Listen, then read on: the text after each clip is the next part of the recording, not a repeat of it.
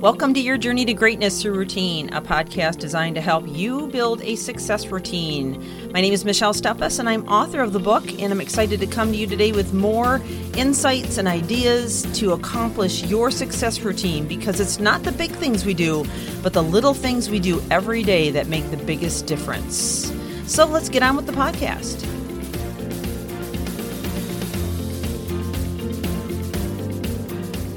Welcome back to the podcast as we continue in this incredible series on the dangers of isolation and loneliness. Uh, well, yesterday we started to talk about how we can reverse the effects of isolation and loneliness.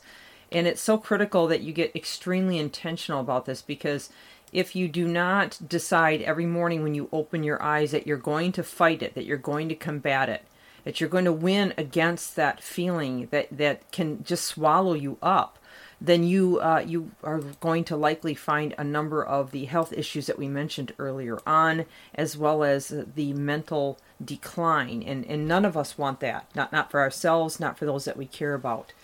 So let's continue in this list of things that we can do to reverse the curse of loneliness and isolation, uh, because sometimes you know we're stuck in it even if we didn't bring it on ourselves. So we need to learn to make the best of it.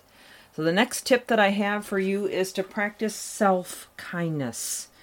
This is something I probably teach more than anything I do as a coach. When I'm working with clients, doesn't matter if they're um, high up executives or celebrities or or whether they're just everyday people. This one comes up again and again and again.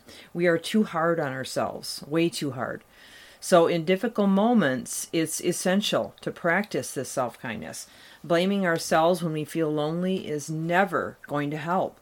Uh, so limit your hurtful self talk. In fact, just as you were, say, uh, encouraging someone you care about, do the same for yourself. So, say for example, someone called you up and they said, You know what, I am just so angry with myself right now. I can't seem to get anything right and and I am I just I'm not getting my work done and I feel like I'm I'm sleepy all the time and I I can't seem to get my schedule in order. What would you say to that person? Would you say, "Oh yeah, you're such a loser"? No, you wouldn't. You would not say that. You would encourage me say, "Oh no, no, no, don't be so hard on yourself. Hey, you know what? You're going through some hard times right now. Hang in there. You're going to be all right. Just brush the dust off, get up and try again. You know, don't you you got a lot going for you. Don't be so hard on yourself. That's what you would say to that person. Well, in the same manner, you need to encourage yourself, okay?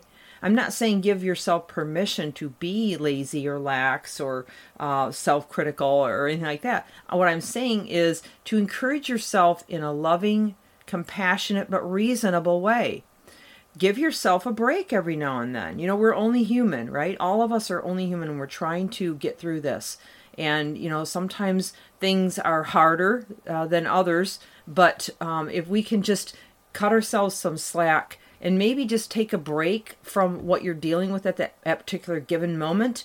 Maybe a walk in nature or a soak in the bathtub or you know uh, just just standing looking out the window for a minute or walking out on the deck or out out in the sidewalk or uh, uh, just long enough to, to to take in some deep breaths and to reframe your heart and mind and get yourself into a self-kindness mood that's going to be the key here Right. Number two, capitalize on the present moment.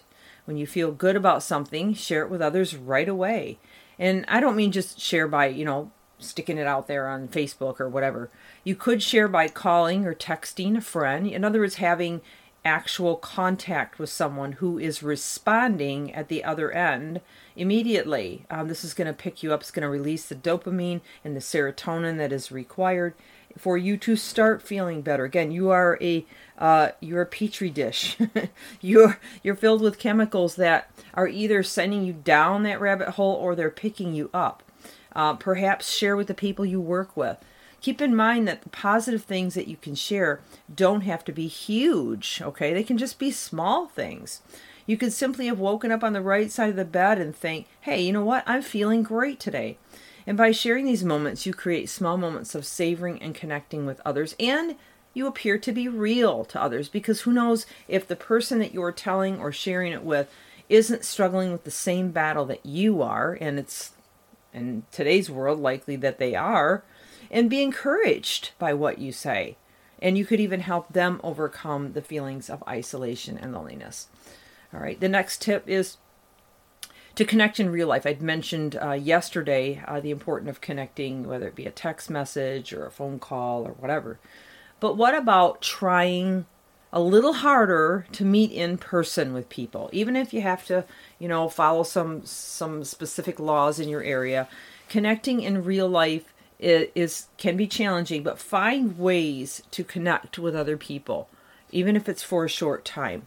You know, if, if you're if you're friends with your neighbor, maybe uh, you know have a quick chat over the fence, uh, or you know bring over something as a gift for them and start a short conversation just to let them know you appreciate them. Or or you could even do something kind maybe pull some i mean if you obviously it depends on your relationship with them but there are things that you could do as a favor for them that would start a, a relationship and make you feel amazing okay?